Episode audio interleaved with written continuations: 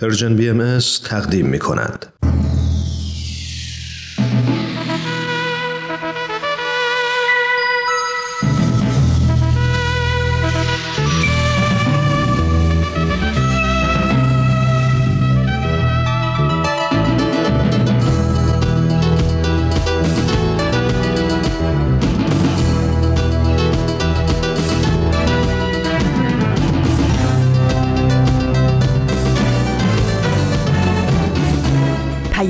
دوست. برنامه ای برای تفاهم و پیوند دلها.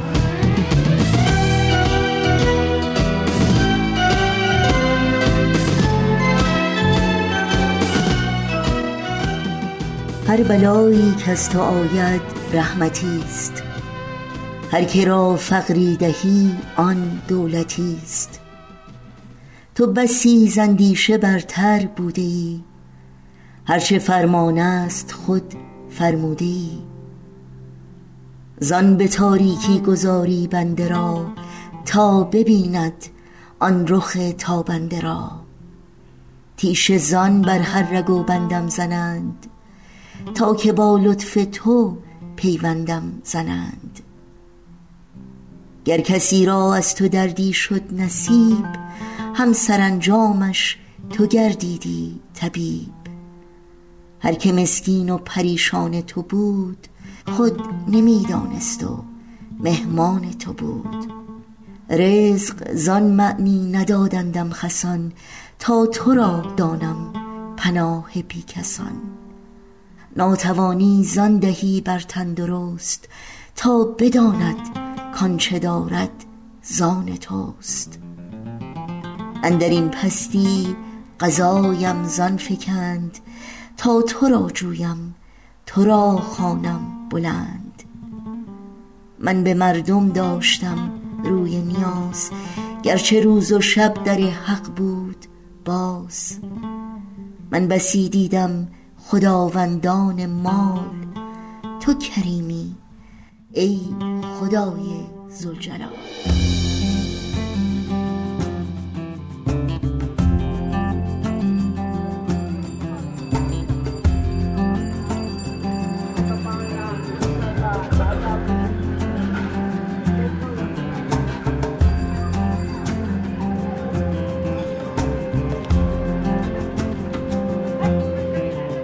با سمیمانه ترین درودها به شما شنوندگان عزیز رادیو پیام دوست.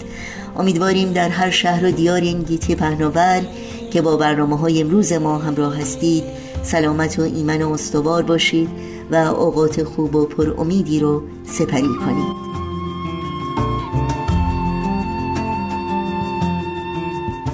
دوشنبه نهم بهمن ماه از زمستان 1402 خورشیدی برابر با 29 ماه ژانویه از سال 2024 میلادی رو درگاه شمار ورق می‌زنیم. سروده پروین اعتصامی نیایشی بود زینت بخش سرآغاز این پیام دوست و این روزها بارقه های امید و اکسیر معرفت برنامه هایی هستند که در طی ساعت پیش رو تقدیم شما می‌کنیم. امیدواریم همراه باشید. برای مطرح کردن نظرها و پیشنهادها و پرسشهایی که دارید اطلاعات راه های تماس با ما رو یادآور میشم. ایمیل آدرس ما هست info at persianbms.org شماره تلفن ما 001 703 671 828 828 و شماره ما در واتساپ هست 001 847 425 79 98 اطلاعات کامل راه های تماس با ما و اطلاعات برنامه های امروز و هر روز ما رو می‌تونید در صفحه تارنمای ما persianbahaimedia.org جستجو بکنید و برای دریافت خبرنامه این رسانه اگر در قسمت ثبت نام در خبرنامه که در صفحه نخست تارنمای ما در دسترس شماست ایمیل آدرس خودتون رو وارد کنید. اول هر ماه در جریان تازه ترین فعالیت های این رسانه قرار خواهید گرفت.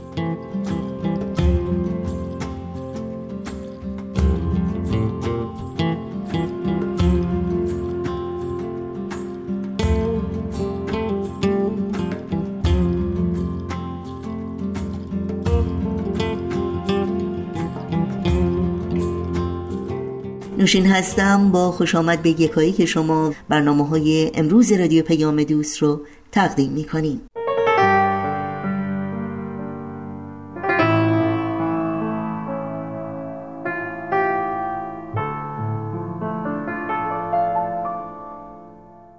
اما هفته گذشته در چنین روزی دکتر جاگدیش گاندی شخصیت محبوب و شناخته شده ای در عرصه تعلیم و تربیت و بنیانگذار مدرسه سیتی مانتسوری در سن 87 سالگی در شهر لاکنو در کشور هند درگذشت. مقامات برجسته سیاسی و اجتماعی و آکادمی و بسیاری از روزنامه های معتبر هند فقدان این مرد بزرگ و خدمتگزار رو به مردم کشورشون تسلیت گفتند بیش از 60 سال پیش دکتر جاگدش گاندی به همراه همسرش بهارتی گاندی اولین مدرسه سیتی مونتسوری رو تنها با پنج دانش آموز بر اساس تعالیم آین بهایی تأسیس کردند. تعالیمی چون صلح یگانگی نوع بشر وحدت ادیان و برابری همه انسانها فارغ از تمامی تفاوتها. با این هدف که ارزشهایی چون عشق، مهربانی، برابری و عدالت را از طریق آموزش اخلاقی و معنوی به نسلهای آینده القا کنند. با این امید که آنها بتوانند در ساختن جهانی آری از جنگ، نفرت و تعصب مشارکت داشته باشند. در سال 1999 مدرسه سیتی مونتسوری با بیش از 22 هزار دانش آموز بزرگترین مدرسه جهان در کتاب رکوردهای جهانی گینس ثبت شد و در سال 2022 میلادی سازمان یونسکو به منظور قدردانی از تلاش‌های ارزشمند دکتر جاگدش گاندی و همسرش بهارتی گاندی جایزه خود برای ترویج ارزش‌های جهانی برای صلح و مدارا را به آنها اهدا کرد. جایزه امید از دالایلاما بزرگترین رهبر بودایان تبت از دیگر افتخارات این مدرسه است. امروزه سیتی مونتسوری بیش از 61 هزار دانش آموز دارد که خود شاهدی است گویا از فداکاری های بیدریق و تلاش های ارزشمند دکتر جاگدشگاندی و همسرش در راستای تعلیم و تربیت هزاران کودک و نوجوان. روحش شاد و یادش گرامی.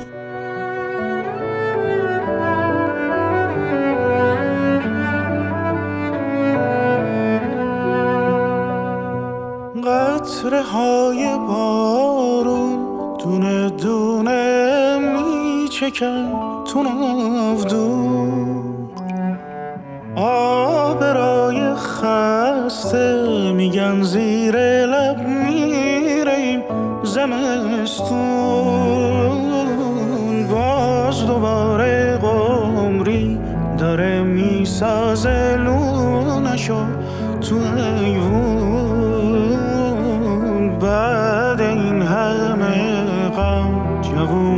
زده قنچه های گلدون. بیا سر بذاریم رو شونه هم بیا پا بذاریم رو خونه غم. بخون تا دلامون یه حالی بشه. شاید با یه گل هم بهاری بشه. بیا سر بذاریم رو شونه هم بیا پا بذاریم رو خونه غم.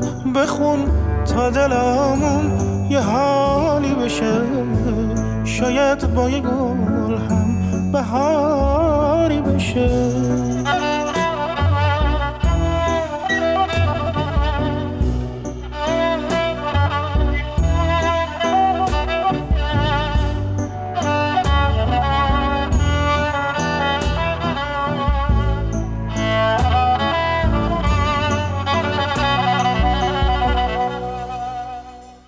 بارقه های امید برنامه این ساعت ماست که در کنار شما شنوندگان عزیز رادیو پیام دوست گوش می‌کنیم.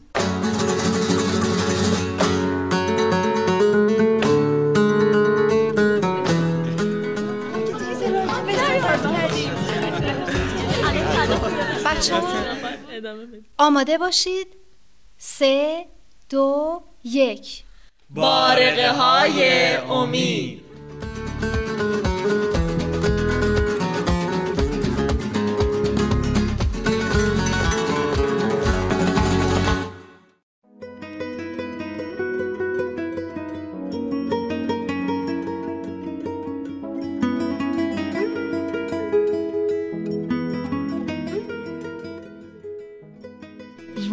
چقدر اینجا تغییر کرده؟ چقدر روستا بزرگتر شده؟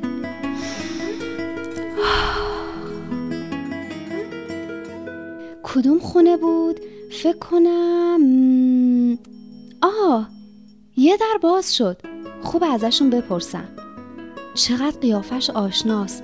فکر کنم خود آنتونیوست. آنتونیو. الیسا اینجا چی کار می‌کنی؟ کی اومدی؟ حدس می‌زدم خودت باشی آنتونیو چقدر بزرگ شدی سه چهار ساله که ندیدمت چند سالته الان باید چهارده سالمه راستی برادرتون کارلوس چطوره؟ با شما نیومده؟ نه از بعد از امتحاناش توی تعطیلات تابستون رفته سر کار تا یه فن یاد بگیره خودتون چی کار می‌کنی؟ من هم تا چند وقت دیگه باید برم دانشگاه تصمیم گرفتم قبلش برای خدمت چند ماهی بیام الگریاس اتفاقا در همین موردم باهات کار داشتم داشتم فکر می‌کردم که می‌تونیم با تو دوستات یه گروه نوجوانان تشکیل بدیم نظرت چیه؟ گروه نوجوانان؟ بله یادت چند سال پیش توی کلاس اطفالی که مادر تشکیل داده بود چه چیزایی یاد می‌گرفتین؟ آره اون موقع خیلی برامون جالب بود. دور هم سرود میخوندیم داستانهای جالب میشنیدیم دعا مناجات میخوندیم بازی می‌کردیم. می‌دونی چیه؟ توی این طرح یادگیری همچنان ادامه پیدا می‌کنه. نوجوانها دور هم جمع میشن مفاهیم جدید یاد می‌گیرن که به درد زندگی آیندهشون می‌خوره. در این حال که این طرح می‌تونه به همه ما کمک کنه که توانایی هامون و استعدادهامون رو بیشتر از قبل بشناسیم و کمک کنیم که اونها ظاهر بشن. بحثش خیلی طولانیه.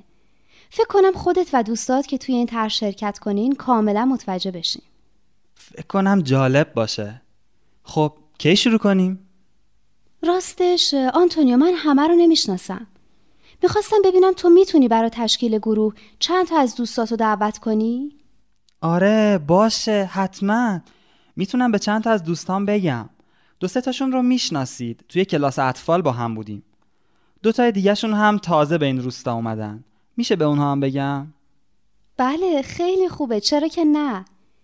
این طرح مال همه نوجواناست هر نوجوانی با هر عقیده و دینی و از هر جایی اگه دوست داشته باشه می‌تونه تو این طرح شرکت کنه. راستی اگه می‌تونستم پدر و مادرشون رو هم ببینم خیلی خوب می‌شد.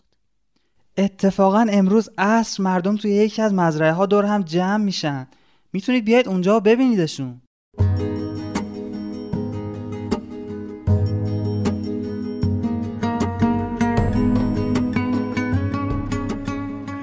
همان روز عصر که هوا هم خیلی دلانگیز بود الیسا رو بردم به مزرعه ای که مردم روستا اونجا جمع شده بودن.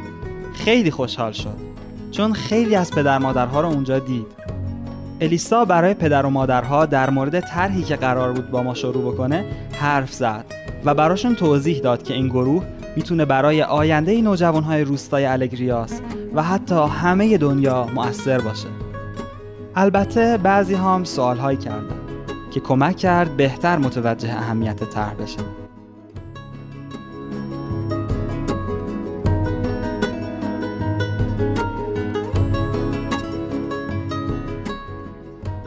در این طرح ما اعتقاد داریم که نوجوانی دوره ای از اسیان، آشوب و سرکشی نیست. بلکه شاید آخرین سالهایی که میشه در طول زندگی یه فرد بهش کمک کرد تا با پذیرفتن اهداف متعالی و مسئولیت حیات روحانی و انسانی خودش باعث ایجاد تحول در خود و در ادامه در جامعه اطرافش بشه. نوجوانها در این طرح همراه با همدیگه مفاهیم اخلاقی برگرفته از آثار الهی دیانت بهایی رو می‌خونن و تلاش می‌کنن تا همزمان با بالا بردن توانایی ها و صفات روحانی خودشون محیط اجتماعی اطرافشون رو هم ترقی بدن. با توجه به اینکه ما همه ما اعتقاد داریم هر کاری که برای رشد حیات روحانی و جسمانی و اجتماعی خودمون با نیت خالص انجام میدیم با کمک و تایید الهی همراه خواهد بود پس این بارقه امید در قلبمون وجود داره که نوجوانها در این مسیر در مسیر خداوند قدم های محکمتر برمیدارن کمال و ایمان در وجودشون شکفته میشه و در طی این راه قدرت اعجاب آور کلمات حکیمانه همراه با عمل خالص رو بارها بارها خواهند دید. همون موقع یکی از مردم روستا از الیسا پرسید که وظیفه اون در این مورد چیه و الیسا با آرامش همیشگیش جواب داد من خودم فقط زمان کوتاهی قبل از نوجوانای این روستا همین مسیر رو در کنار راهنمای دانا و مهربون گذروندم که به هم کمک کرد از دوران کودکی پرتحرک به امروز نزدیکتر و نزدیکتر بشم. راهنمای گروه نه استاده و نه معلم فقط یه دوسته.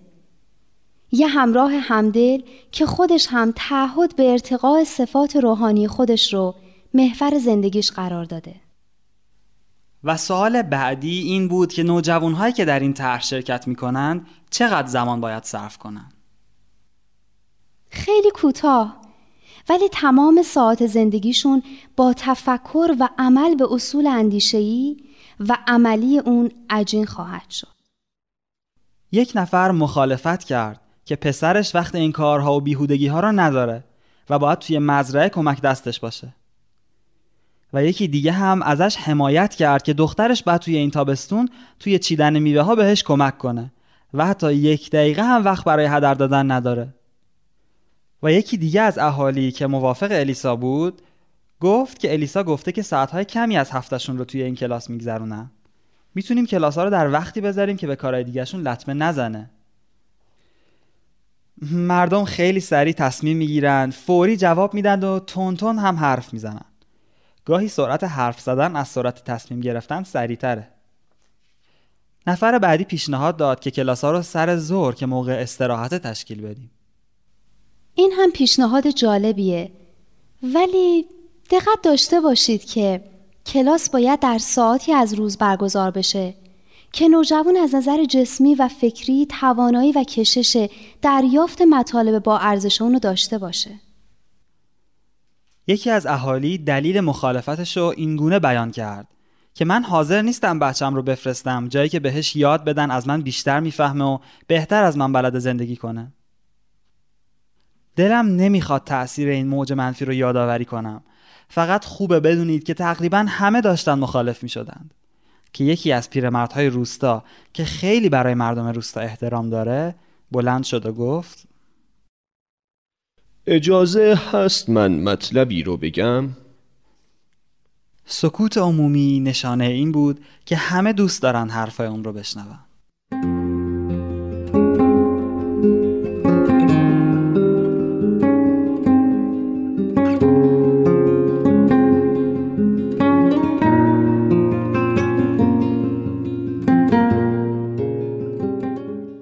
فکر می کنیم که این گروه که این خانم جوان در موردش توضیح دادن به قول بعضی از شما که خیلی فوری تصمیم گرفتید و متر نکرده بریدید اون تأثیرات شدیدی که الیسا گفت رو نداشته باشه. که البته من مطمئنم داره. نمونه زندهش جلوتون ایستاده و داره براتون حرف می‌زنه. خود این بانوی جوان رو منظورمه. می‌بینید که چقدر از بعضی از ما تواناتر و جسورتر و فعالتره. خوشحالم که در این سن با شما آشنا میشم. الیسای جوان خب اگه حتی به غلط بپذیریم که تأثیر این گروه ها به این حدی که گفتن نباشه کمترین تأثیری که داره اینه که بچه های شما که از کارهای سخت مزرعه و دام و باغ خسته میشن با هفته چند ساعت کنار هم بودن و داشتن این کلاس ها خستگیشون در میره و تواناتر از قبل به کمکتون خواهند شتافت. یادم پدر بزرگم از آبراهام لینکلن بزرگ خاطری تعریف می کرد که گفته اگه به من یه تبر بدند و هشت ساعت وقت برای قطع کردن یک درخت هفت ساعت زیر سایه خود اون درخت تبرم رو تیز خواهم کرد. پسر من نوم رو به این گروه خواهد فرستاد. البته امیدوارم.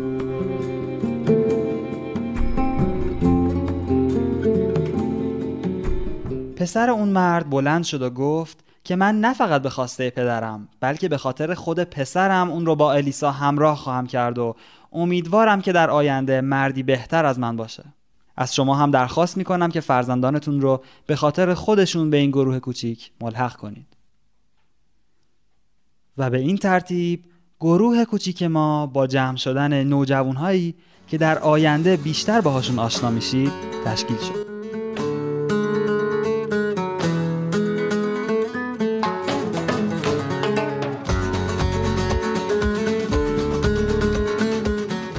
برنامه بود از مجموعه بارقه های امید که از رادیو پیام دوست تقدیم شد. برنامه های ما رو می‌تونید در شبکه های اجتماعی فیسبوک، یوتیوب، ساوند کلاود، اینستاگرام و تلگرام زیر اسم Persian BMS دنبال بکنید مشترک رسانه ما باشید و اگر برنامه ها رو پسندیدید با دیگران هم به اشتراک بگذارید. آدرس تماس با ما در کانال تلگرام هست at Persian BMS underscore contact. در ادامه برنامه های امروز رادیو پیام دوست با هم به قطعی موسیقی گوش کنیم. نگارا نگارا مرو از برم. به فصل شکفتن مکن پرپرم. همه هستی من ز عشق تو سوخت. مزن تیشه بر ریشه و پیکرم. خیال رو خط گشت رویای دل. شده غرق مهرت سر و پای دل. چو عاشق شدم خون شدم سوختم. دلم وا دلم وا دلم وای دل.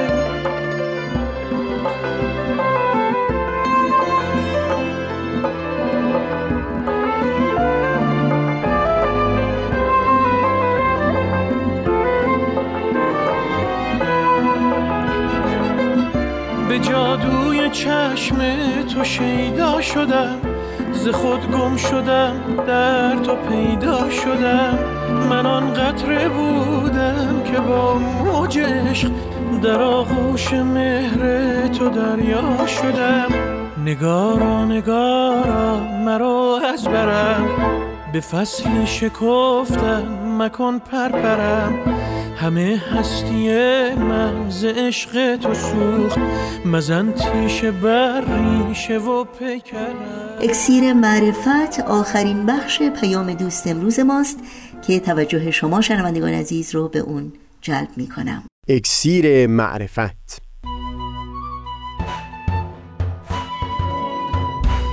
مروری بر مزامین کتاب ایقان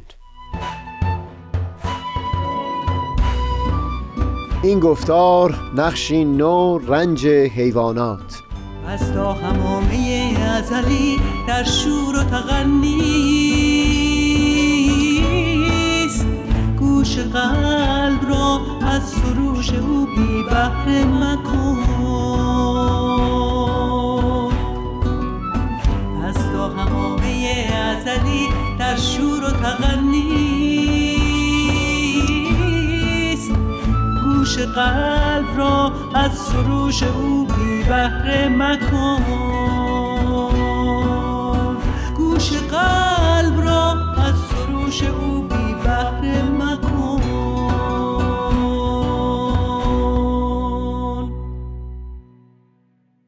دوستان سهیل کمالی هستم. در چند گفتار گذشته به تفصیل سخن گفتیم پیرامون چهارمین نقش دین یعنی پدید آوردن معنا برای طیف وسیعی از مردمان. بعدتر به مناسبتی پیرامون حیوانات هم صحبتی آغاز کردیم و اینکه رنجی که در طبیعت بر حیوانات تحمیل میشه نیازمند توضیحی از جانب خدا باوران هست. در گفتار قبل مقدمه ای رو به تفصیل بیان کردیم عبارت از اینکه اگر چیزی رخدادش منطقا محال باشه. حتی پروردگار قادر هم قدرت بر پدید آوردن اون نخواهد داشت. بگذارید در این گفتار صحبت پیرامون پاسخ اندیشمندان دین باور به مسئله رنج حیوانات رو با بیان کردن مواردی کاملا ملموس آغاز بکنیم. یک ایراد جدی به کیفیت کنونی نظام طبیعت. این بود که چرا روال طبیعت به گونه ای نیست که همه حیوانات علفخوار باشند تا هیچ حیوانی برای تأمین غذای خودش بزرگترین دردها و رنجها رو بر اون حیوان دیگه تحمیل نکنه. خود داروین در همون کتاب منشأنوا به خوبی نشون میده که اگر عواملی در طبیعت سبب نمی شدند که بخش بزرگی از زاده های هر حیوانی به سن رشد نرسند تنها در چند نسل هر یک از این انواع حیوانات کل زمین رو پر کرده بودند. شمار زاد و ولد حیوانات اونقدر زیاد هست که میبایستی عواملی در خود طبیعت این جمعیت رو تحت کنترل در بیاره یکی از اندیشمندان دین باور در همین دوران معاصر بیان می‌کرد که اگر همه حیوانات علفخوار می بودند اون وقت بایستی جمعیت حیوانات این بار از زجر جدیدی رنج می بردن و اون زجر گرسنگی به خاطر نبود غذا برای تمام اون جمعیت بود. زجری که به هیچ وجه نمیشه بیان کرد از رنج کنونی در طبیعت کمتر می بود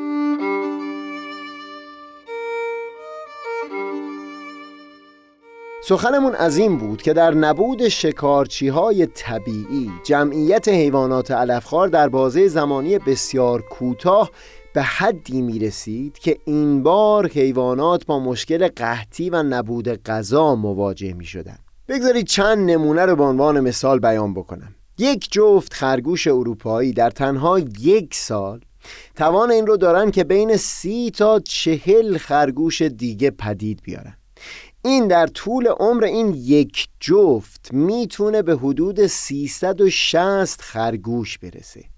اون جاهایی از دنیا که این خرگوش ها در خود جریان طبیعت به تدریج پدید اومدن و بومی اون منطقه ها بودن.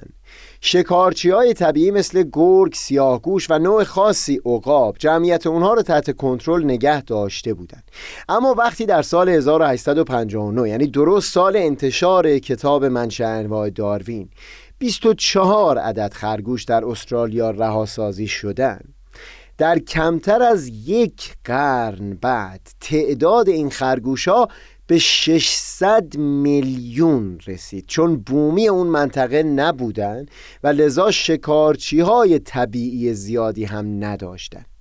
همین خودش به یکی از مشکلات جدی برای اکوسیستم استرالیا تبدیل شده و لطمه جدی به پوشش گیاهی اون منطقه زده. این فقط بیان یک نمونه بود. یک جفت موش قطبی نروژی می‌تونه در طول عمر 192 موش دیگه به وجود بیاره.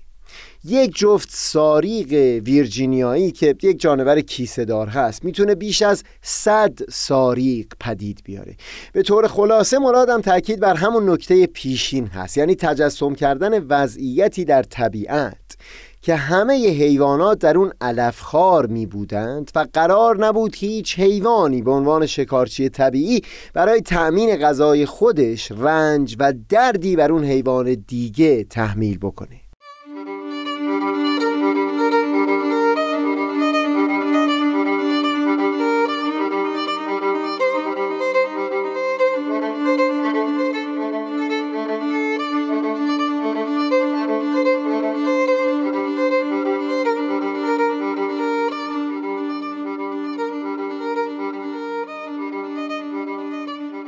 برخی اوقات در تقریر رنج حیوانات به موارد دیگری اشاره شده جز طعمه بودن حیوانات علفخوار برای جانوران گوشتخوار.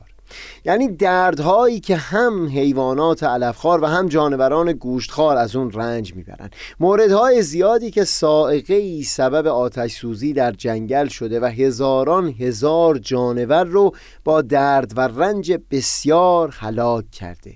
به عنوان مثال خوشسالی شدید در استرالیا سبب آتش سوزی شد که حدود نه ماه ادامه داشت و به طور تخمینی حدود سه میلیارد جانور رو یا نابود کرد یا اونها رو برای همیشه از منطقه بومی خودشون جابجا جا کرد.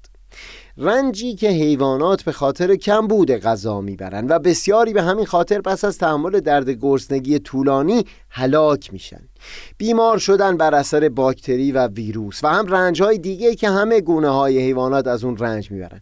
پیش از اون که بخوایم بپردازیم به بیان پاسخ اندیشمندان دین باور به همچون رنج هایی درخواستم از شما اینه که به حقیقت این رنج رو از صمیم وجودتون لمس بکنید و به سادگی از کنار اون نگذرید. همونطور که پیشتر هم تاکید کردم سخن در اینجا مربوط است به موجوداتی که دارای اختیار نیستند و لذا این رنج بزرگی که می‌کشند نمی‌تونه مربوط باشه به پرورش فضیلتهای اخلاقی در وجود اونها. لحظاتی درنگ بکنید تا بزرگی این رنج به خوبی لمس بشه.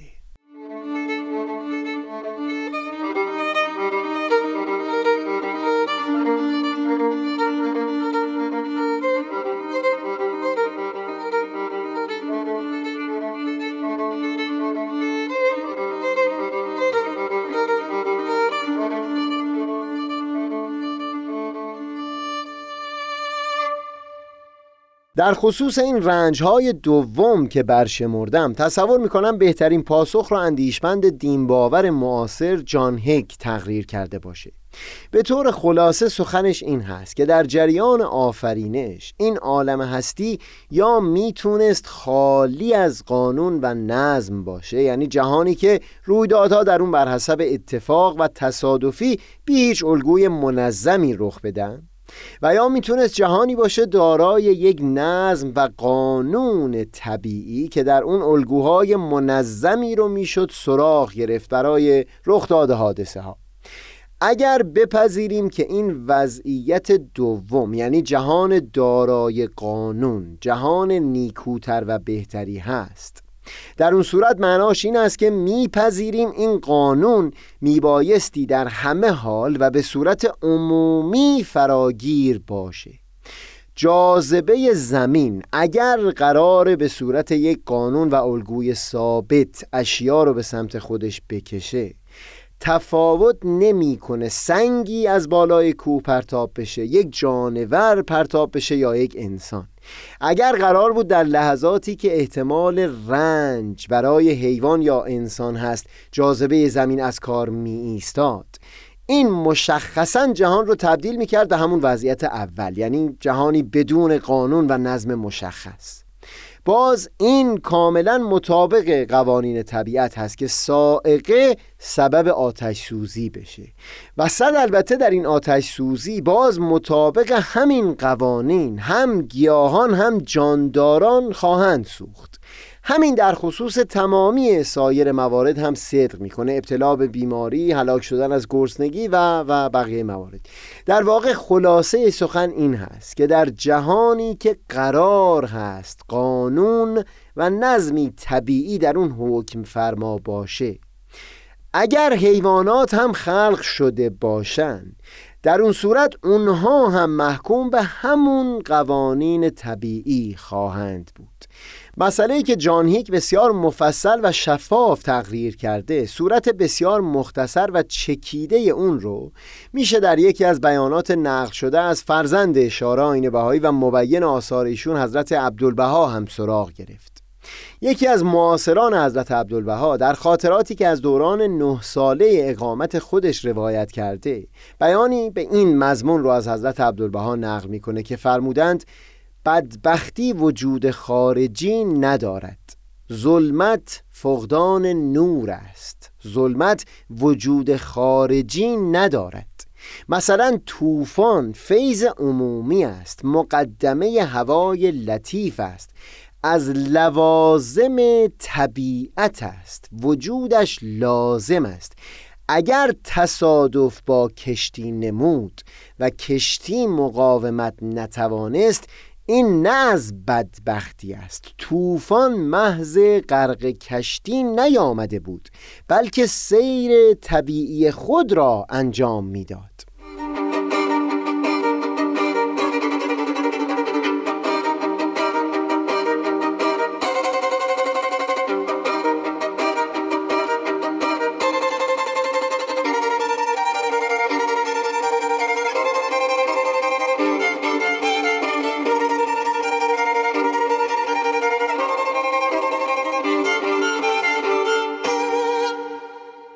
اینجای صحبت هر دو پاسخی که وارسی کردیم در واقع بر اساس یک دیدگاه و پیشفرز مشترک بودند این که بیان می کرد اگر قرار می بود که حیوانات ضرورتا وجود داشته باشند اونگاه روال زندگی اونها در طبیعت بجز همین چیزی که الان شاهد اون هستیم نمی‌تونست باشه. یا اون وضعیت دیگه دنیای پررنج تری برای اونها می بود و هم یا ملزم می بودیم برای برطرف شدن این رنج ها از سر حیوانات در دنیای زندگی بکنیم که در اون قانونی و نظمی وجود نمی داشت و همه حادثه ها به صورت اتفاقی و بر اثر تصادف رخ می‌داد. مشخصا زندگی در همچو جهانی به هیچ وجه تجربه دلپذیرتر از وضعیت کنونی جهان نمی بود فرض رو بر این می‌گذاریم که با توجه به دو پاسخی که در اینجا بیان شد ما بپذیریم که بله اگر حیوانات ضرورتا وجود داشته باشند در اون صورت جز همین روال کنونی وضعیت بهتری رو نمی‌شد برای اونها تصور کرد. یعنی همین روالی که بخشی از اون رنج کشیدن هم هست. اما در اینجا سوال جدی که مطرح هست خود این مسئله است که چرا میبایستی حیوانات ضرورتا خلق می‌شدند؟ موجوداتی که دارای اختیار نیستند و بی اینکه های اخلاقی در اونها پرورده بشه بایستی متحمل رنج هم بشند. اگر اونطور که دین باوران اعتقاد پیدا کردن قرار هست قایت و هدفی رو برای کل این جهان هستی قائل بشیم. چه ضرورتی می بود برای پدید آمدن حیوانات؟ قایت و هدف و ضرورت وجود اونها چه بود؟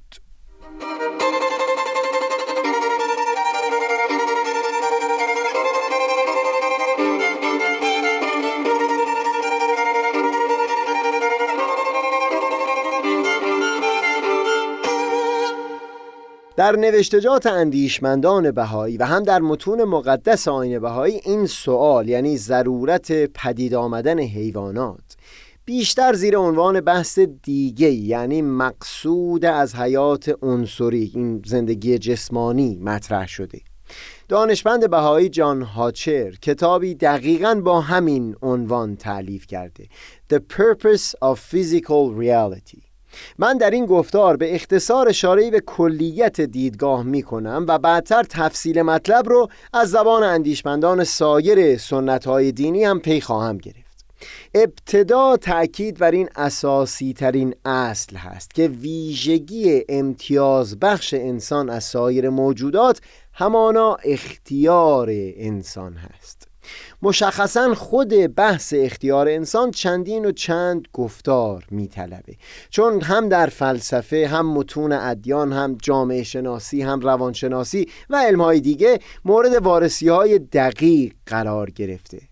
از سوی برخی کسان انکار شده از سوی برخی کسان پیدا کردن دلیلی برای اثبات اون محال انگاشته شده و دیدگاه های دیگری که بیان شده در این علوم در هر حال این برنامه مجال تفصیل این گفتگوها رو نخواهد داشت و ملزم هستیم اون رو حواله بکنیم به برنامه دیگری در سالهای آتی.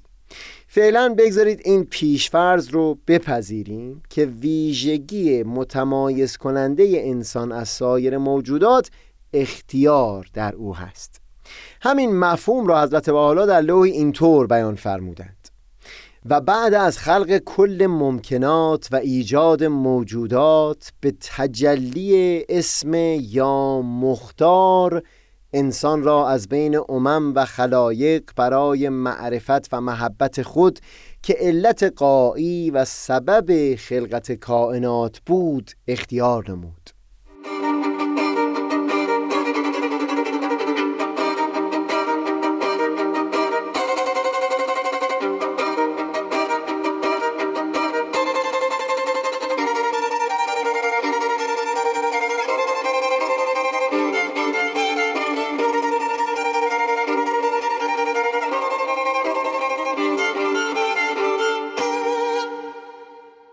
در ادامه صحبت بیان خواهیم کرد که اختیار انسان لازمه رسیدن جهان به اون هدف قایی از آفرینش بود. بدون این اختیار امکان این نمی بود که عالم به هدف قایی خودش نائل بشه. اگر این چنین باشه اونگاه هر اون لوازم و مقدماتی که برای پدید اومدن این اختیار اجتناب ناپذیر می بود هم وجودش ضرورت می داشت ویلیام هاچر ریاضیدان و فیلسوف فقید بهایی یک جا به نیکویی بیان می کرد که اگر به یک فرد اختیار بدن که از بین ده سیب که حقیقتا همگی دقیقا یک شکل و طعم و اندازه رو دارن انتخاب بکنه در واقع اختیاری به او داده نشده. اختیار واقعی زمانی معنا پیدا می‌کنه که تفاوتی می بود بین اون ده شی. به همین ترتیب برای اینکه اختیار آدمی معنا پیدا بکنه میبایستی در مواجهه با مواردی قرار بگیره که به لحاظ اخلاقی دارای ارزشهای گوناگون هستند و نه همگی مشابه و یکسان.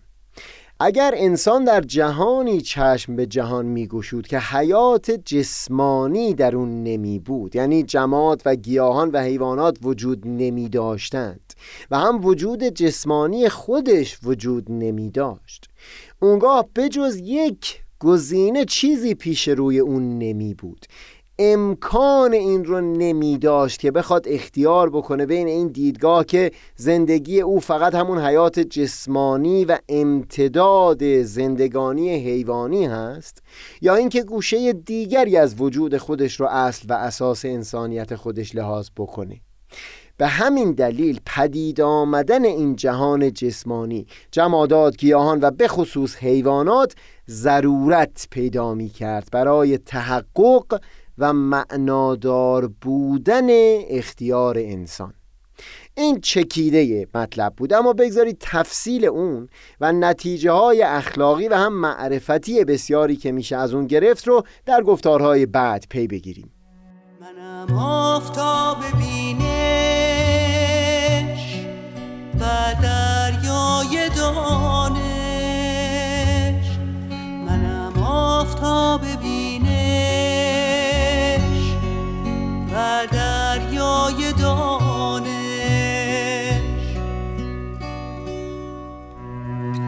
پشمردگان را